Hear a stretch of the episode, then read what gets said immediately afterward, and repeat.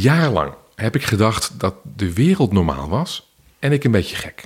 Omdat, nou ja, er was een beetje een mismatch tussen mij en de wereld. En de wereld is zo groot en ik, en ik ben zo klein. Nou, dan zal ik wel gek zijn.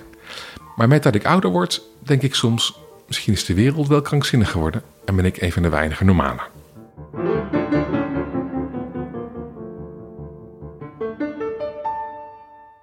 Mieke Spronk, welkom. Het sprookje van vandaag is van een Russische rabbi uit de 18e eeuw. En de vraag wat is normaal en wat is gek lijkt dus van alle tijden te zijn. Ja, ik weet het niet. Meestal wordt als gek genoemd dat wat afwijkt van wat de meesten in een bepaalde groep doen. En iemand doet dan net even wat anders en die noemen we dan gek. En er zijn altijd mensen die afwijken van de normaalverdeling, zeg maar. Ja, er zijn zelfs hele filosofische theorieën dat er altijd een zondebok nodig is, omdat groepen zichzelf identificeren. Uh, het is makkelijker om te zeggen wij lijken op elkaar, want we zijn anders dan Pietje, als er een Pietje is. Ja, ja dus. Komen we mogelijk later nog verder over te Wie spreken. Uh, je gaat nu uh, een sprookje vertellen of voorlezen en het heet Het giftige graan. Ja, er was dus een koning die zijn land op een rechtvaardige en wijze manier regeerde. Hij dacht na over elk besluit en overwoog alle gevolgen die zijn wetten voor land en volk zouden kunnen hebben. Zijn koninklijke lijfspraak luidde: Bedachtzaamheid zal een mens voor struikelen behoeden. De vorst raadpleegde iedere dag zijn ministers en raadsleden, luisterde veel en durfde te vertrouwen op andermans oordeel. Een dwaas weet niet en vraagt niet, maar een wijze weet niet en durft te vragen, zei de koning. Toch waren er maar weinigen die de koning echt kon vertrouwen, want ook onder zijn ministers en raadsleden zaten de nodige dwazen of mensen met eigenbelang. Degene met wie de koning alles durfde te bespreken was de kanselier, zijn eerste minister.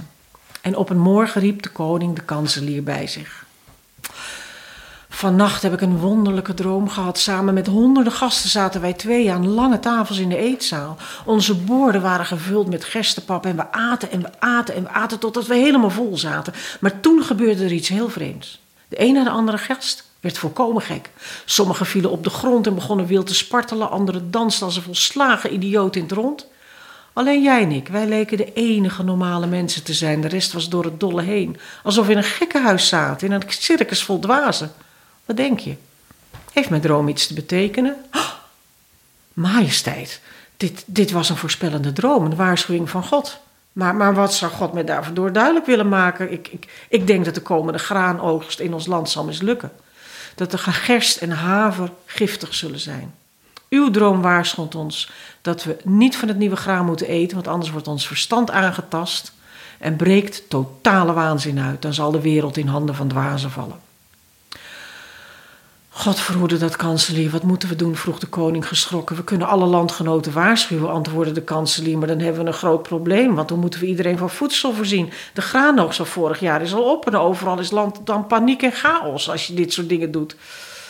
Mensen gaan elkaar nog vermoorden om een handvol gezond graan. Laten we het graan uit de koninklijke voorraadschuren verdelen, sprak de koning. De vorst en zijn minister liepen haastig naar de opslagplaatsen achter het paleis. Ze openden willekeurige schuren en schrokken leeg. Alle schuren waren leeg, alleen in de kelder onder het paleis waren nog een paar zakken. Een paar zakken, genoeg, net, net genoeg voor twee mensen om het jaar matig door te komen, sober door te komen. Als ze het onder het volk verdelen, is er drie of vier graankorrels per inwoner. Heb je nog een ander idee? vroeg de koning. Ja, laten wij met z'n tweeën dat laatste restje gebruiken. Dus dat wij alleen gezond verstand zullen bewaren terwijl de rest van het volk aan waanzinnigheid en prooi valt? Nou, ben je mesjogger geworden, kanselier? De kanselier was geen kwade man, maar nogal praktisch ingesteld. Een bestuurder, zeg maar. Majesteit, alles goed en wel. We moeten rekening houden met feiten. We kunnen de rest niet helpen. Er is slechts genoeg voor ons tweede. En als wij ook, wie moet dan het land regeren? Maar de koning zei nee. Nee, ik zou niet goed bij mijn hoofd zijn als ik dat zou toestaan. Dat al mijn onderdanen krankjoren worden, behalve ikzelf. Want wat heb je aan een gezond verstand in een land vol gekte? Mijn volk zou denken dat wij de krankzinnigen waren en zij zelf gezond, ook al is het tegenovergestelde waar. Dus de wereld op zijn kop. Ah, fijn. Er is nog maar één mogelijkheid, zei de kanselier. En de koning knikte begrijpend en zei: Ja, wij eten net als hen van het giftige graan. Maar zolang we af en toe nog weten dat, we niet gek, dat wij ook gek zijn, zijn we niet verloren. Dus ze maakten een heel groot feest van alle graanzakken uit de kelder. Broden, taarten, koeken, iedereen werd uitgenodigd en ze aten nog één keer er goed van met z'n allen. En toen werd het nieuwe graan gebruikt. De boeren, bakkers en brouwers werden het eerst gek, de anderen al snel. Maar hoe zal ik straks weten dat ik ooit gezond ben geweest als ik al gek ben, zei de koning tegen de kanselier vlak voordat ze die eerste broodmaaltijd deden. Als ik u herinner, zei de kanselier. Maar hoe? zei de koning. Nou, zei de kanselier en hij zette zijn officiële kanseliershoed af, die hadden ze toen nog, en de koningse kroon, en ze deden beide een narrenkap op. Toen waren ze nog bij zinnen. En als we elkaar aankijken, zei de kanselier, dan zullen we dat weer beseffen. Goed, sprak de koning. Beter een deze pijnlijke herinnering af en toe dan totale onwetendheid. En de koning en de kanselier aten van het brood en werden samen gek zoals alle anderen en ze moesten lachen. Maar heel af en toe keken ze elkaar diep in de ogen. En dan gloorde er wat. Want de wereld mag in handen zijn van dwazen, maar deze koning en kanselier waren zo gek nog niet. en ze hadden dus een trucje bedacht om zich dat ook te, te herinneren. Ja, en je hoopt dat het werkt natuurlijk. Geen idee. Als je die kap opzet, dat je dan toch nog eventjes weet. Toch iets denkt, ja. wat een gekke kap voor een koning. Waar gaat het voor jou over, dit? Nou, dat omkeren van de wereld en de wijsheid van die koning, dat hij zich realiseert als iedereen gek is en ik niet, dan ben ik gek. Want dan ben ik de afwijker. En uh, de, ja. De koning zegt ook: wat heb je aan gezond verstand in een land vol gekte? Ja, ja. daar heb je niks aan. Dan is het gezonde verstand gek met de gekken waarschijnlijk zijn. Ja. Ze kunnen maar net zo goed meegaan. Ja. Die omkering lijkt ook een beetje op carnaval. Ergens. Ja, misschien die zotskap ook. Hè? Misschien zit er wel een carnavalselement in, inderdaad. Als het dat, ja, carnaval. Carnaval is natuurlijk het omkeren. Hè? Dat, uh, uh, het gaat ook over collectieve waanzin in die zin. En dat zien we ook in deze tijd nog wel eens nou, gebeuren. Dat, ja, misschien, ja, misschien, ja. Dat zien we in deze soms ben ik daar wel eens bang voor. Dat ik denk, oh joh, dat, dat, dat uh, de, de social media fuiken waar mensen in kunnen terechtkomen. Uh, zo steeds meer informatie krijgen uit je eigen clubpie. Uh, zonder toetsing met clubjes daarbuiten. Die soms ook bewust niet klopt. Wat, dat is ja, nou dat is dus de paradox. Op het moment dat ik dit met jou mee ga veronderstellen, ga ik ook een beetje mee complotdenken, maar dan tegen de complotdenkers. Dus dat vind ik er zo interessant aan. Ik kan eigenlijk pas zeggen dat het niet klopt als ik hem getoetst heb dat het niet klopt, als ik een bronnenonderzoek heb gedaan. En dat gebeurt te weinig en doen we te weinig. Uh, er is nog een beetje onderzoeksjournalistiek in dit land die ik daarin dan vertrouw. Mensen mm moeten iemand vertrouwen. Mhm. Ehm, ja, maar ik vind het spannend wat er, wat er aan de hand is. En omdat dit toch een uh, Chassidisch sprookje is, kan ik wel even een uitstapje maken van iets wat ik lang niet snapte. En onlangs aan mij werd uitgelegd door iemand. Uh, dat, de ontwikkeling in Israël op dit moment vind ik heel moeilijk om te snappen. Maar ik was laatst in gesprek met een, uh, iemand die daar veel familie heeft wonen.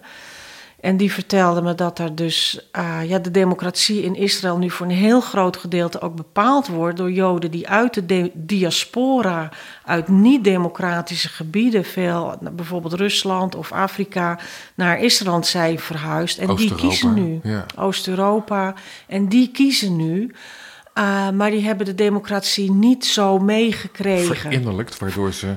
Generaties. Dus die, maken een hele, die gaan heel anders met de democratie om. Een conservatieve en misschien antidemocratische keuze die ze maken. Ja. In onze ogen antidemocratische keuzes. Maar dat maakt dat land dus zo ingewikkeld. Dat er zitten Joden, zeg maar, meer... Ja, waar wij ons meer verwant aan voelen, die, die voorouders hebben in West-Europa. Maar er is zo'n toestroom vanuit de diaspora geweest, die in de buitengebieden gaan wonen, die koloniseren, die die vrije ruimte, die eigenlijk niet vrij is, nemen. Uh, en daar zit vaak heel veel ja, radicaliteit in het geloof ook, vanuit de onderdrukking die zij zelf hebben meegemaakt in al die gebieden waar ze in diaspora waren. Ja, laten we hem iets kleiner maken. Ja, graag, want anders dan hebben we het over de hele wereld. Ja. ja. Uh, toen ik jong was, toen dacht ik altijd: er zijn mensen die normaal zijn, en er zijn mensen die gek zijn. Uh, en, die, en die hebben hulp nodig. En dat is nou eenmaal zo. Toen studeerde ik een jaar pedagogiek in Nijmegen. En daar zei toen een hoogleraar uh, over een bepaalde casus: Dit meisje uh, lijkt gestoord. Maar mogelijk is het wel een hele gezonde reactie op een gestoorde omgeving. En die ene zin haalde mijn hele wereldbeeld omver. Dat ik dacht: misschien is de wereld in sommige gevallen wel gek. En zijn mensen vrij normaal in hun reactie daarop. Sommige mensen groeien zo op in zulke waanzinnig slechte omgevingen. Ja. Dat iets in hen uh, daarbinnen veiligheid zoekt en. En overeind houdt. En hen overeind houdt, maar wel op een manier die later in hun leven door anderen als gek gezien wordt. Ja. Jij, ja. Bent, jij bent zelf uh, psycholoog. Ja, ben ik ook, ja. Ook nog, naast ja. verhalen vertellen. naast verhalen vertellen. Hoe kijk jij naar gek en normaal? Wat nou, is, wat ja, is het is een, nou, ik, ik vind het een dimensie. Uh, in de zin van, uh, ja, wie is 100% normaal, wie is 100% gek? Uh, hè, zoiets als er is ergens zwart en er is ergens wit. En de meesten die, die zien daar, zitten daar ergens tussenin. ik vind voor een heel groot deel ook mazzel. Uh, heb je mazzel met je genen? Heb je mazzel met het gezin waar je bent opgevoed? Heb je ook mazzel met de rest van je leven? En heb je, heb je, heb je mazzel met de, de, de maatschappij waar je in opgroeit? En uh, ja, nu moet ik echt oppassen dat ik niet op een stokpaard uitkom. Omdat ik langzamerhand vind dat we Nederland steeds onbeschaafder zijn gaan organiseren. En, um... Mazzel klinkt als een loterij. Nou, voor sommige mensen is het dat ook, weet je. Als je echt pech hebt en je wordt ziek en je krijgt... Nou, bijvoorbeeld, heel concreet, dat is niet echt gek... maar mensen hebben misschien hersenmis na long-covid. En het duurt langer dan drie jaar. Uh, dan moet je op een gegeven moment je huis verkopen, je verlaat je baan... je partner kan het misschien niet aan. En uh, ja, misschien eindig je wel onder de brug in Parijs, weet ik veel. En dan denk ik, dat is dus mazzel, als, of dat wel of niet gebeurt... Uh, dat, dat zou in een beschaafd land anders geregeld moeten zijn. Maar goed. Ja. Laat uh, ik deze verder voor me houden. Dan word ik echt heel opgewonden. Ja. ja. Want? Waarom word je opgewonden? Nou, ik, ik vind dat we slecht zorgen voor elkaar. Ja. Ik vind dat er slechte regelgeving is. En dat mensen, dat mensen, mensen worden. Weinig vermalen. solidariteit misschien. Ja, mensen worden vermalen uit solidariteit. Of doordat het goedkoper is om logaritmes te laten beslissen dan een ambtenaar te betalen. Ik weet het niet, maar dat is, uh, maar dat is de gekte van deze wereld. Ja, ja nou dan even terug naar de gekte van de mensen. Dus niet van de wereld, maar van de mensen. Ja. Uh, je zegt dus, het is, een, het, het, is vaak een spectrum, waarbij uh, denk het wel. Ja, je altijd wel een beetje. je zit ergens altijd wel in de, in de grijs. De meeste mensen, hè? Ja. De, ja. Mag ik vragen waar jij zit? Nou, aan, aan uh, ik ben nog steeds niet officieel gek verklaard. Dus nee. nee. nee, maar waar ik zit. Um, ja, die vind ik wel heel mooi, moeilijk om te maar zeggen: zit... zit ik op 70% of op 60% of op 80%? Want dat maar kom ik ook er... meteen, wat is normaal? Maar zit daar ook gekte in jou in die zin? Ja, ik denk het wel. Ik denk als ik niet een beetje gekte had gehad, had ik niet kunnen vertellen. Uh, dat, Want daarom heb je als verhalenverteller. nou ja, de verbeelding kan voor sommigen ook als gekte ervaren worden. En het kan door anderen als kunstenaarschap ervaren Waarom worden. zou verbeeldingskracht. Ja, nou, uh, ik zeg hem nu. Hè. Ik denk, jeetje, wat zeg ik nu dan weer? Uh, is dat ook een vlucht? Ook dit is een maatschappelijk oordeel natuurlijk. Maar we zitten wel een soort maatschappij waar, ja, waar, waar het allemaal in formats en weet ik wat moet. Dus ik, ik voel wat minder ruimte voor de verbeelding en voor de Misschien is dat het. Is het ook een verlangen, een verlangen om te ontsnappen aan de realiteit? Niet meer. Niet meer. Ik denk dat het dat vroeger vaak wel was. Ja, ik was wel een kind wat heel veel las. Ja, en wat liever in een leeswereld zat.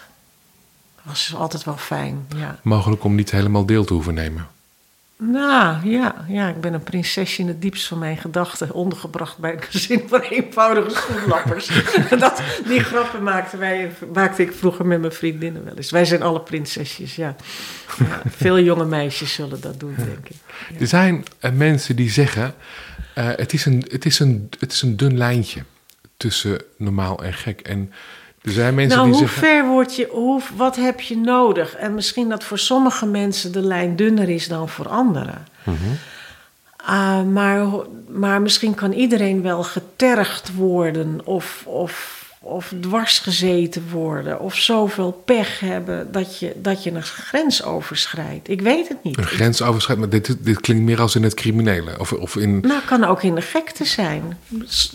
Misschien gaan sommigen het criminele pad op en richt het zich naar buiten. Voor sommige mensen is die lijn dunner of dikker dan voor de ander. Als ik nu naar onderzoek kijk, denk ik dat je genetisch ook mazzel of pech kan hebben. Had jij makkelijk aan de andere kant kunnen belanden?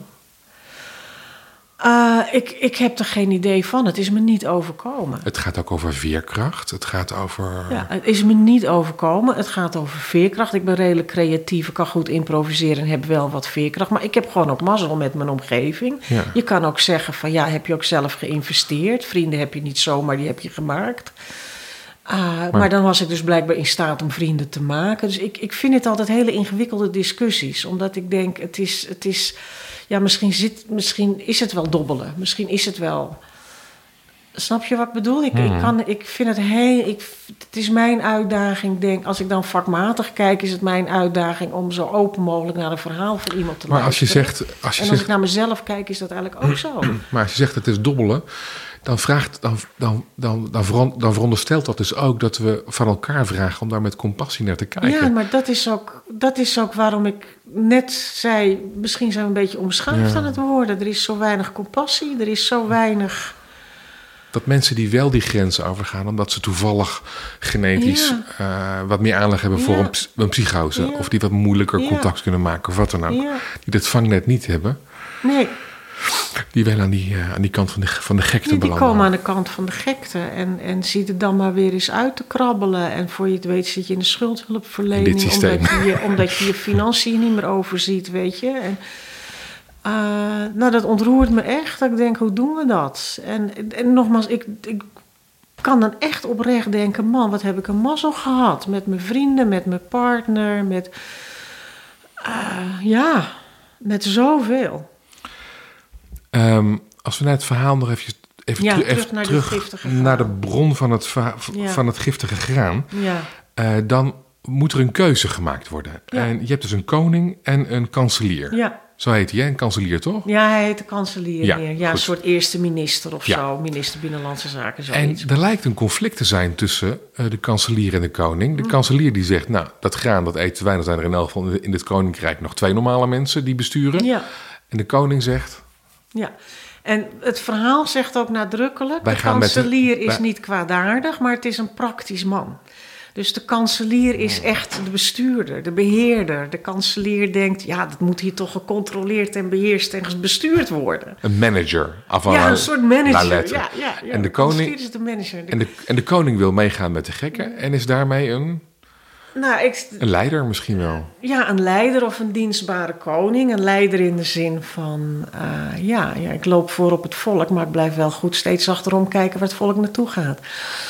Ja. ja. En laat dus ook zien dat het maken van een goede keuze dus echt belangrijk is hier. Ja, Daar hangt- ja, daar hangt veel heel vanaf. veel vanaf. Ja. Hangt voor het hele volk vanaf, maar voor de hem, hem ook. Ja. En, en terwijl we hier nu over praten, zit ik meteen ook aan een verhaal van Annie M. G. Schmid te denken. Dat iedereen Hasselbramen heet. En dat is ook zoiets, dat ze alle grote mensen gaan spelen. Maar dat is een ander verhaal. Maar dat is een cultuurverhaal. Ja, daar komt Waar ik- hetzelfde in. Ja. Waar ik ook nog aan zat te denken, eh, toen ik dit eh, verhaal van jou hoorde, was. speelt ook met de gedachte: als je dan gek wordt, eh, als je niet meer helemaal bewust bent en, en, en toe- toerekeningsvatbaar, zeg maar. Ja. In hoeverre wil je dat dan ook weten? Ja, mooie vraag. Mooie vraag. Ik, wat, wat als mensen oud worden. Wil je dan weten dat je Mijn moeder is oud geworden en eh, ik denk dat de dagen dat zij niet wist dat er hersens slecht zijn. Ze was, hoe noem je dat? Een cardiovasculaire dementie. Dus dan heb je heldere dagen en minder heldere dagen. En ik denk inderdaad dat wat voor dementie het ook is, op het moment dat mensen zo ver zijn dat ze niet meer weten dat ze dement zijn, is makkelijker dan die overgangsfase. Eh, dat is echt heel ingewikkeld. Dat is echt heel ingewikkeld voor mensen. Het roept heel veel angst op. De fase dat je weet, ik ben doorlopend alles kwijt. En het ligt niet meer aan mijn huisgenoot die de dingen verstopt. Mijn hersens gaan achteruit. Dus Controleverlies, angst, ja. ja, dat is echt heel angstig. Ja, ja, dus dat, ja, ja. Soms maar liever niet weten dat je gek bent. Nee, als je dan toch gek moet zijn, dan kan je maar beter eh, ten volle zijn. Maar de, ko- de koning maakt een andere keuze. De koning zegt: het is pijnlijker om, het is beter om het je, om pijnlijke herinnering is beter dan alle gehele onwetendheid. Dat is ook interessant, hè? Ik zou een andere keuze maken, maar de koning zegt: geef mij maar de pijnlijke herinnering af en toe. Ja, dat is een goede koning. En daarmee, slu- daarmee sluiten we deze eh, aflevering af. Dankjewel, Mieke Spronk, voor het voorlezen van het giftige ge- graan, het giftige graan in deze Sprookjespodcast. En ook jij, dankjewel voor het luisteren. In de Sprookjespodcast hoor je elke aflevering een nieuw sprookje van over de hele wereld. Mijn naam is Basti Barancini en vandaag hoorde je Mieke Spronk. Zij is psycholoog en verhalenverteller. Kijk voor meer over Mieke op verhalenveranderen.nl.